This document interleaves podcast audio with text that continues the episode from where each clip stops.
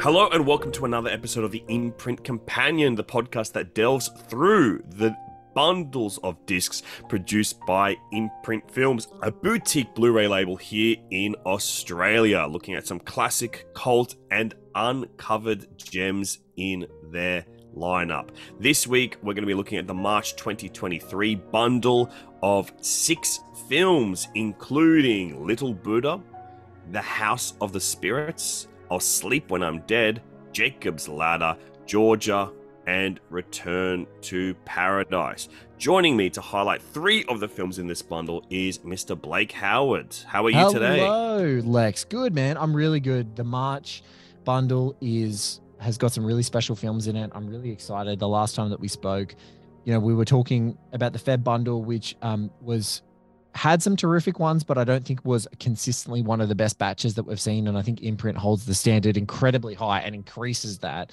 But uh, this is a really special batch with some really incredible films and unbelievable special features, which I can't wait to talk to you about. So we're going to dive into probably uh, our three picks. We might cover some um, just in the wrap of the show, the ones that aren't going to get as much love from us um, in the chat. But Three films we're going to cover today is 1990s Jacob's Ladder, directed by Adrian Lyne, 2003's I'll Sleep When I'm Dead by Mike Hodges, who also has another incredible film with Clive Owen called Croupier, which recently came out on 4K, and Georgia, Ulu Grosbard's film, produced and starring Jennifer Jason Lee, also starring Mare Winningham from 1995. A very good year.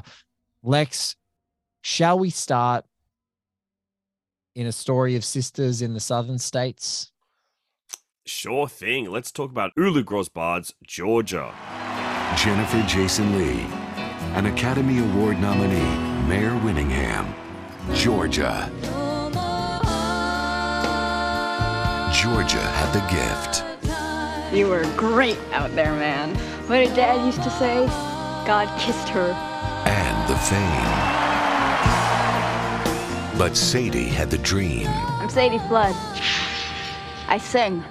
I hear you're looking for a backup singer. Where'd you hear that? I made it up. It's a powerful story about two sisters. You were the one with the ambition, Sadie. I never gave a damn. About the price of fame. I don't want to know what you do locked away in that bathroom for half an hour. About finding the courage to make your dreams come true. Was I great or was I great? The Chicago Tribune calls it marvelous. Things are gonna break for me. There is not a doubt in my mind. People magazine says it's riveting. Georgia was embarrassed of me. Do whatever you have to do, but I don't want to be a part of it anymore. And the Los Angeles Times declares Georgia has heart and soul. It's a very special privilege for me to bring Sadie Flood out here tonight. Sometimes the only way to triumph is together. I love you, Georgia. A story of two sisters united since a very young age by a shared passion for song. But while Georgia starts a family and a successful singing career, Sadie jumps from drugs to adventure to alcohol. As they go the different ways, their old friendship seems forever lost. Lex, talk to me about this one. You particularly really love this little flick from Uli Grosbard. I absolutely love this film. Had never heard of it before. Never heard of it too. Never had heard of it. I like Ulu Grosbard. He directed uh, one of my favorite 70s crime films, Straight Time, with Dustin Hoffman, which I think is just like a magnificent, Lex. raw nerved little film. Lex, you about speaking my to go language. straight. You're I love you're, that film. You're speaking my language, dude. That's a Michael Mann joint. That was Michael Mann Mhm. and Dustin Hoffman working on that. Ulu Grosbard took the took the actual reins of the film. Straight time, Mhm. all time classic. Mhm. Really hard to get on freaking physical media. Maybe Yeah. that's one for the imprint films um, library later on. I would love to see Yeah. that would that would fit like a glove in imprint. But yeah, when I saw this, I, I was would like, oh hope man. so. I, I was like, I had to great. import maybe a Warner Archive one last year because it had been stuck in my head recently. And I, when I saw Ulu Grosbard had his name in this bundle, I was like, okay, let's explore further. Let's see what's going on with Georgia. Georgia moved me so much, and I would say a lot of it rests on the performances, but one performance in particular, Jennifer Jason Lee, uh, playing this addict sister. It's a story about two sisters that are both musically inclined. Mare Winningham is a very sweet voiced, perfect professional voice. Uh, and she sings like country music, kind of like that Joni Mitchell vibe. Yes. Um, and just a beautiful voice and very, very sweet. Her sister, played by Jennifer Jason Lee, is the exact opposite. She is kind of grungy. She is an addict. She is. Her voice kind of lacks that sweet professionalism of her sister. It is really. It's almost hard to listen to, I'd say. Yes, yes. And her performance is so powerful and so rich. I genuinely think it's the best performance I've ever seen of someone trying to find that that mindset of an addict and find that kind of the way to like play that kind of strung out character. I think she's just superb. And it's insane to me she did not receive an Oscar nomination, let alone an Oscar win. Uh, Mare Winningham did get an Oscar nomination for her performance. And together they balance things so well. Like there is so much interesting, like uh, bond between these two characters, the push and pull between them, it just feels so real.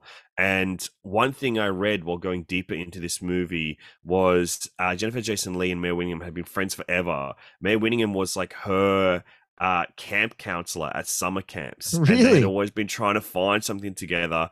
And uh, Georgia, this script, this film was written by Jennifer Jason Lee's mother for these two women to star in together. And it just amazing. feels so real and so beautiful. And the thing that I find most interesting with this film is there's this really quite beautiful ambiguity to Jennifer Jason Lee's character's talent because she's so raw, so strange, and it's always juxtaposed against to this the sweetness of her sister's voice. And there's times where you go, maybe the edgy raw passion in her voice and her passion in her singing the expression of it equates to a greater talent but then when it's juxtaposed against Mare Winningham's voice, it's so nice. And maybe it's a bit boring or something.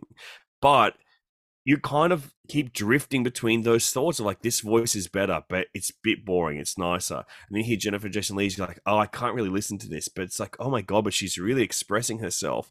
So it's kind of like this like ambiguity to the talent that I found so interesting. This film kind of like lets you play when play in the space of thinking about who is the real artist between these sisters so often that I just found it a really fascinating, bold, and truly unique choice in a film like this. And what kind of helps that is this film does not have the typical structure of these kind of like addiction dramas or an artist drama. It feels so sprawling, which is so Mm. rel- such a relief. You're not chained to an arc that has to feel like Ray or Walk the Line or um, you know, or Dewey Cox, you know, who takes Yeah. the Mickey out of those. It is just a much more sprawling thing. And I love what you said there because that was my favorite part of it is that we've all encountered, and I think this is like the true emotional resonance is you've all, everyone has encountered in whatever profession that you undertake, someone who you you are inspired by who may be just less reliable. They may just not work as hard. And yet, despite the fact that they don't seem to work as hard or like find that that that drive to to stick it out in a more structured way, their talent is immense. You see it in sport, you see it in music, you see it in comedy. Like you see these people sometimes at different parts of their career, and you're like, that person's talent is so unbridled that if they could just get their shit together, they would be a, a rock star. And I love that that is the exact wheelhouse that this movie operates. It is really great because every single time, and Jennifer Jason Lee is probably an artist at this, at finding the perfect, like uh, the perfect calibrated kind of mode that every time she makes another bad decision, and she makes Mhm. countless in this movie, you're like, that makes so much sense for her. Like, even though her, her her math two plus two equals five to her, like it just doesn't work. And like Mare Winningham is there being like, trying to guide her, trying to do everything she can to set an example, and it just doesn't seem to go. So no, I had a really good time with this one, Lex. I think you completely nailed the appeal Mm. of this, and um, it, it- and I love some of the some of the digging that you did to find out uh, about wh- where this movie came from and how it gestated. Oh, I think it's a fabulous picture. Uh, also saw this great anecdote at the Oscars where Mare Winningham was nominated. Uh, Meryl Streep was nominated for Best Actress, was with her, and she said Jennifer should be here. And I was just like, wow, wow, wow, Wow. that is pretty cool. Great little anecdote. Uh, let's move on to our next disc. It is from a wonderful director, the acclaimed director of Croupier and Get Carter. It's Mike Hodges and his film I'll Sleep When I'm Dead.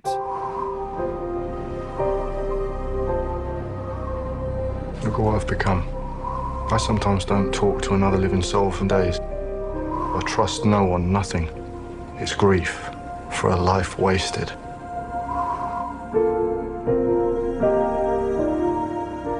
Will Graham was the hardest man I've ever known. And I've known a few, believe me. Where are you going? I don't know. What do you think he would do? He's changed. Has he? He won't be back.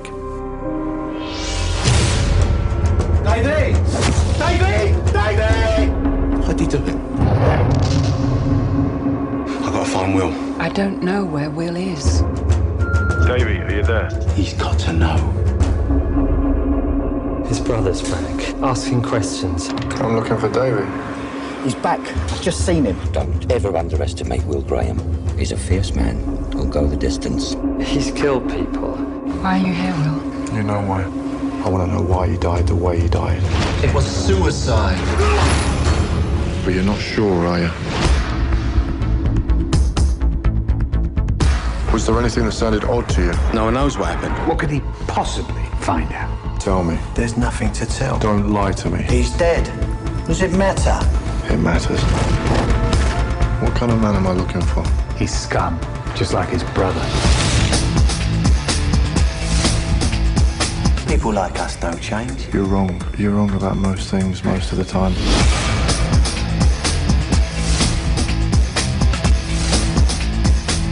Someone's going to die. You left all that behind. Leave the city. Go back where you can breathe. If you stay, it'll destroy you. What are you doing here? In I'll Sleep When I'm Dead, Willie Clive Owen, a former mobster, comes back to town after he learns his brother Davy, Jonathan Rhys Myers, has committed suicide. Upon learning that Davy was brutally raped by mobster, mobsters, Willie is determined to seek justice by finding the men who victimized him. While on the search for the mobsters, Willie comes face to face with Frank Scott, the local bad boy, and conflict arises when Frank starts to believe that Willie is back in town to reclaim his status as the town's bad boy. This was a film I had seen back in my video store days when I was going on my Mike Hodges bent of his geezer gangster films. And I absolutely loved Get Carter. I loved catching up with Croupier. And when I came back to I'll Sleep When I'm Dead, when I saw it was in this bundle, I was incredibly excited. But I'll tell you, I feel like this film it doesn't even stand close to shoulder to shoulder with those other ones. I found it a bit starker and a bit colder and a bit a bit less involving perhaps, a little bit less in kind of bringing me on board and aligning me with Clive Owen. I don't know. Like I, I also think a strength to Croupier and uh, Get Carter are their coldness, but I feel like here it didn't serve it quite as well. How did you feel catching up with I'll Sleep When I'm Dead? Yeah, look, what it has in its in I guess the positive column is exactly that it feels plucked out of a Get Carter time. Like it's even further away in my mm-hmm. mind to Croupier. Croupier feels like a contemporary film and it feels like it has all of those 1970s elements, but it feels like it's it's it's contemporizing them along the way. But this is a cold film and it's almost like it's like a cinema as an autopsy where it's going mm. back through to look at the psychology and to look at the motivation and everything every stone that it overturns in, in this movie is ugly. And i guess that's the quandary that you get of the clive owen character is because with as the brutality escalates and you see the life that he is snatched away from his brother and you see the awfulness with which that he was sort of tortured and then psychologically damaged enough to take his own life, you're expecting that his pursuit for vengeance is going to like hit a similar crescendo you know maybe like a phoenix he's going to come out he's going to burn hot and then he's going to explode and the end of this movie is just going to be the whole thing on fire kind of get carter style. But it doesn't do that. It stays at this simmer and you you can't he starts to you know i can sort of see the motivations of the movie sort of t- keeping it at this deathly simmer keeping you on the edge of your seat like expecting him to exact bloody vengeance and when he doesn't it's about like keeping these gangsters who've done this awful thing in a state of fear that he's kind of like the angel of death just around the corner at any time willing to take their life or not based on his whims but i agree with you that that doesn't necessarily like completely work. Like I, I, I found mm. myself with like a little bit more sort of like movie bloodlust, and I, I can tell that Mike Hodges because he's a talented filmmaker, very talented, in fact.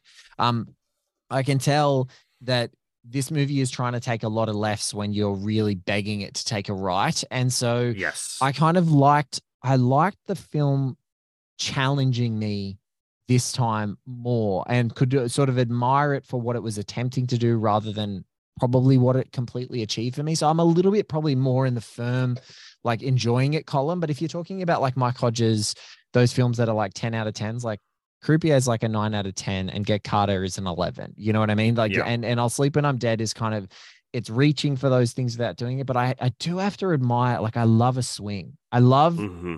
setting you up to expect something and then taking a really sharp turn and then following it to the logical conclusion of the rules that the movie is set. So I did, I, I think this is worth a watch and uh, I would go and check it out. If you haven't seen it, check it out. Um, if you like those other films, but yeah, I agree with you. It does. It's a film that just like almost infuriatingly holds you at arm's length. But I kind of, I don't know whether it was my mindset when I was watching it or whatever the case may be, but I just felt like I've watched it twice now. I watched it when we first got the batch and I watched it again just to really sharpen up on it because I I knew that you didn't have the best experience with it. But I think mm. because I'd watched it a couple of times, like that second time around, it really crystallized for me. And I I do miss, man, I miss Clive Owen at this stage of his career, just simmering, yeah. just smoldering, awesome, like intense. Yeah. You know, this film is made in you know 2003. It's it's three years before what I think is his absolutely lights out best career performance, which is Children of Men and he he was just at this period of his his career he was just one of the most exciting emerging british talents that was coming across into more hollywood mainstream films and i i there was so much to like about it. I love Charlotte Rampling. Jonathan Rhys mm-hmm. Myers was so hot at this period in his career. Malcolm McDowell's here. It's it's it's got that perfect mix of people that you've never seen before and a whole bunch of familiar faces and character actors. And yeah, I think it's I think it's definitely for me definitely worth a watch and uh and and kind of for the, some of the things that it defies expectation absolutely great speaking on this film like beautiful work after i was nervous to do so after not quite digging it as much as i thought i would we'll be right back after this quick break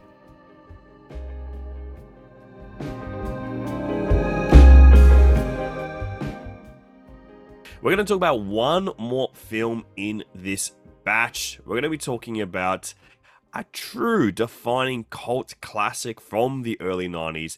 It is Adrian Lyne's Jacob's Ladder.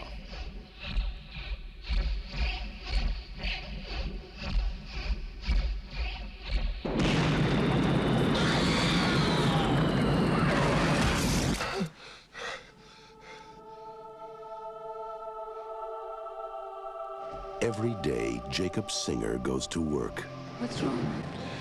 Uh, it's one of those days. And every day, he wonders what is happening to him. Maybe it's the pressure, Jake. They're like demons, Jess.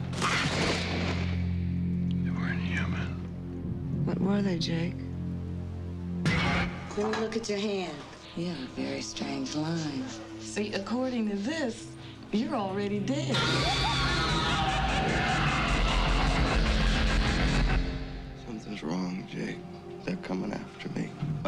who they are or what they are, but they're gonna get me, and I'm scared, Jake. I've seen them too. Maybe the demons are real. He's running 106 fever. This is barbaric. I can get rid of the demons. Who are you? I can block the ladder. Who are you? Where are you taking me? Where am I? Where do you want to go? Home. This is your home. You're dead. I'm not dead. What are you then? I'm alive. Divorced Vietnam veteran turned postman Jacob Singer is disturbed when he begins to be plagued by bizarre and violent hallucinations. So strong are the images that the line between past and present, real and unreal, begins to dissolve. This film, written by Bruce Joel Rubin, an incredible script that has its own wonderful story behind it, picked up by the really sensational aestheticist Adrian Lyne. Um, uh, it's it, it was immediately a, a, classic and so funny. Produced by Mario Kassar and Andrew Wagner, who in this time are producing some of the biggest action movies that cinema has ever seen with the Terminators, with the Rambo films, and they make this stunningly weird philosophical musing on faith, on the meaning of life, on this merger and collision between Buddhism and Christian iconography. Wow, Lex, talk to us about Jacob's Ladder finally getting a gorgeous Blu ray treatment here at Imprint Films. Yeah, thank God they did because I think that this is like a true cult film where I think you either love it or it just doesn't work for you. Yes. And I think it kind of made me go in a little bit trepidatiously, even though I had seen it before and really dug it when I was a teenager. Coming back to it, I loved it. I, and I know not everybody does. And I think that's something that makes this film fascinating. I think that Jacob's Ladder is such a rich visual feast. And one thing, I guess, even talking about resurrection last week is kind of interesting because I'm so drawn to horror that takes its mythology from religion. I feel like it captures something quite like primordial uh, between like the battles of good and evil or something. And I think it's like finding something in true darkness when you kind of explore religion through a horror lens. Um, because you know religion has been with us for as long as we've been communicating basically explanations for things. And i think digging into those things i find it really quite scary. It really works effectively for me. I think this film does that really beautifully in kind of creating demons into a reality at least for points in this film. But there was a scene, uh, two performers that I kind of forgot were completely in this movie, um, and they both did things marvelously for me here. My favorite scene is this really quite stunningly staged intimate moment with uh, the actress S. Epatha Merkerson, who we probably best know as like the chief in the original Law and Order series um, throughout like its entire run. She is reading uh, Robbins's palms in like this on party. the stairs in the party. It's uh, it's one of my. I'm so glad you said that. I was like, I almost read your mind. I was like, I Mm. just revisited that scene before getting on the chat because I wanted to talk to you about it. I love that scene. It's such a weird scene because the rest of this party is so steamy and like kind of edgy because it's like, you know, he's almost hallucinating sex happening in front of him in these uh like dance settings.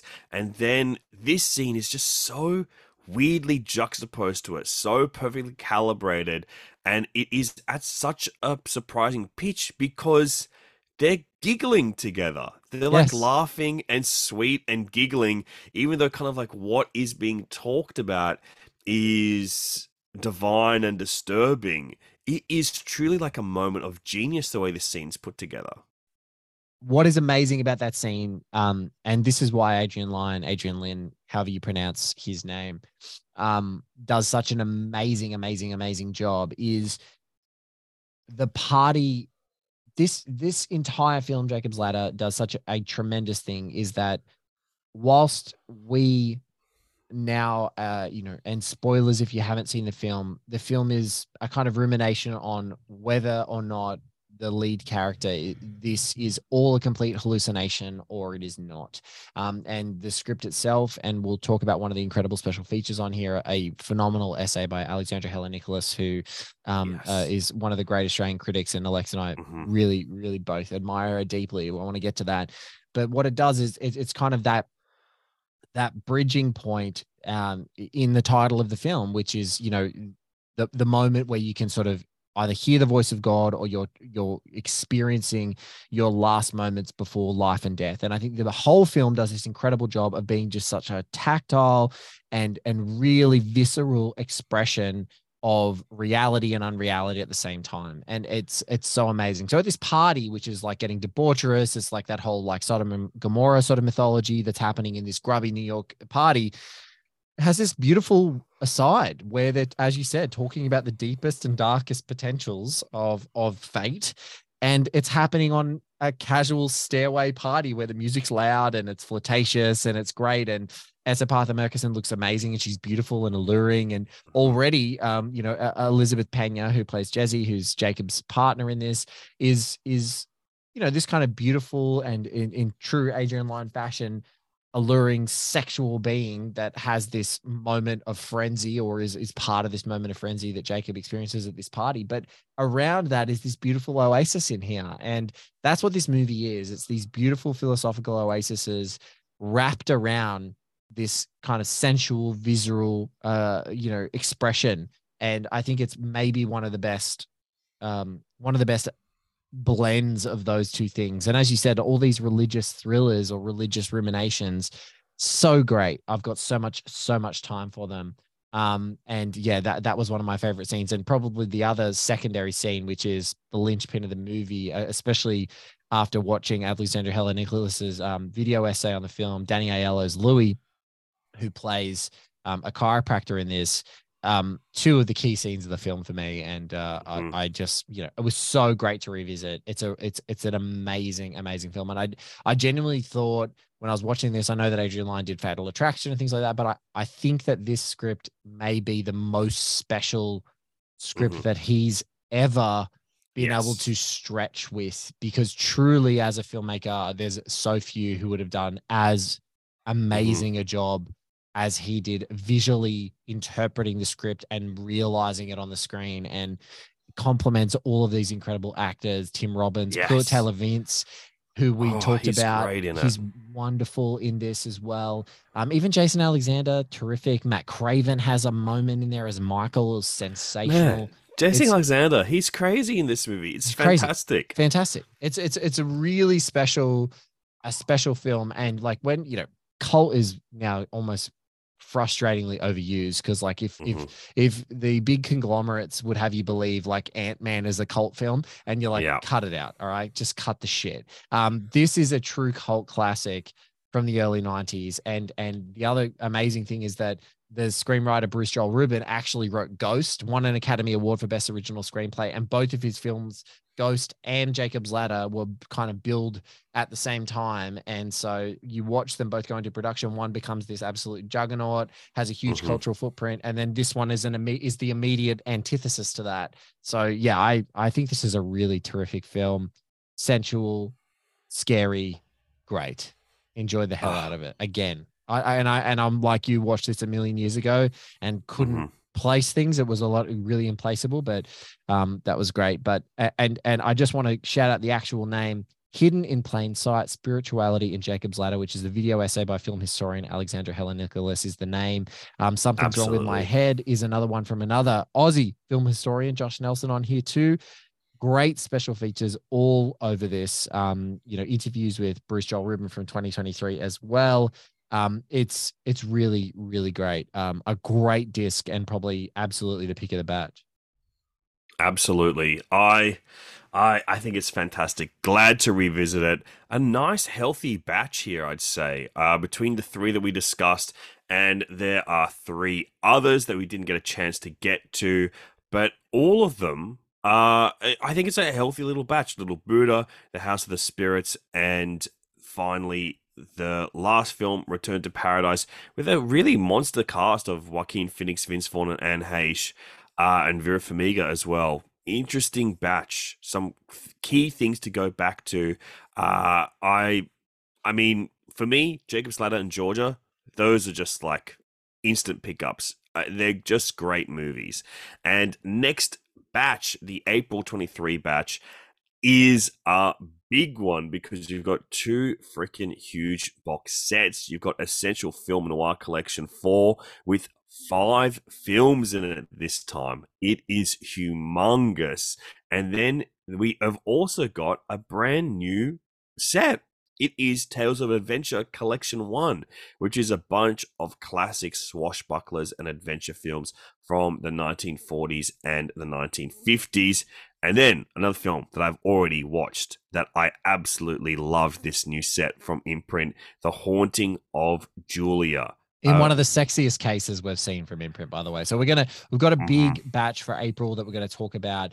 May is coming just and far fast and furiously on its heels as well with um uh, another amazing six films: Catman of Paris, Uptight, The Long Voyage Home, Bus Riley's back in town, The Spiral Road, um, and uh, really, uh, uh, and, The Great Gatsby from 1949. So huge batches coming up. We've got more to talk to you about. Um, this was a banger. There's still March bundles that you can purchase if you want the entire bundle, and this one actually probably pound for pound for March is a batch worthy batch um, on imprint, but Mhm. otherwise Jacob's Ladder and Georgia.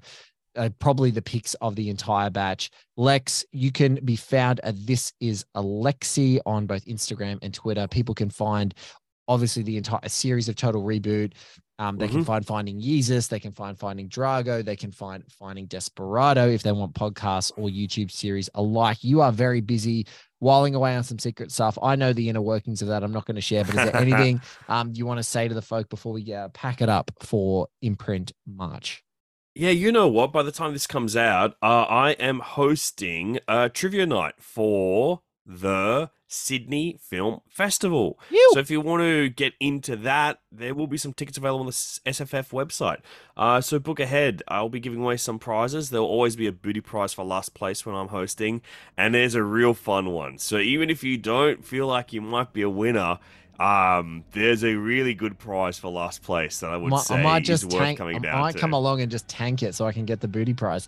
Um, Excelente. So we'll make sure um, we we share that once uh, the links all go up as well. Um, you can catch everything that we're doing over at oneheatminute.com. Lots of cool stuff happening there. Um, you can catch us on one heat minute dot com um, on patreon so just go patreon forward slash one heat minute lots of cool stuff there you can check it out and support but we'll catch you with the big April batch um, of film noir and tales of adventure um, and uh, all that other good stuff very, very soon.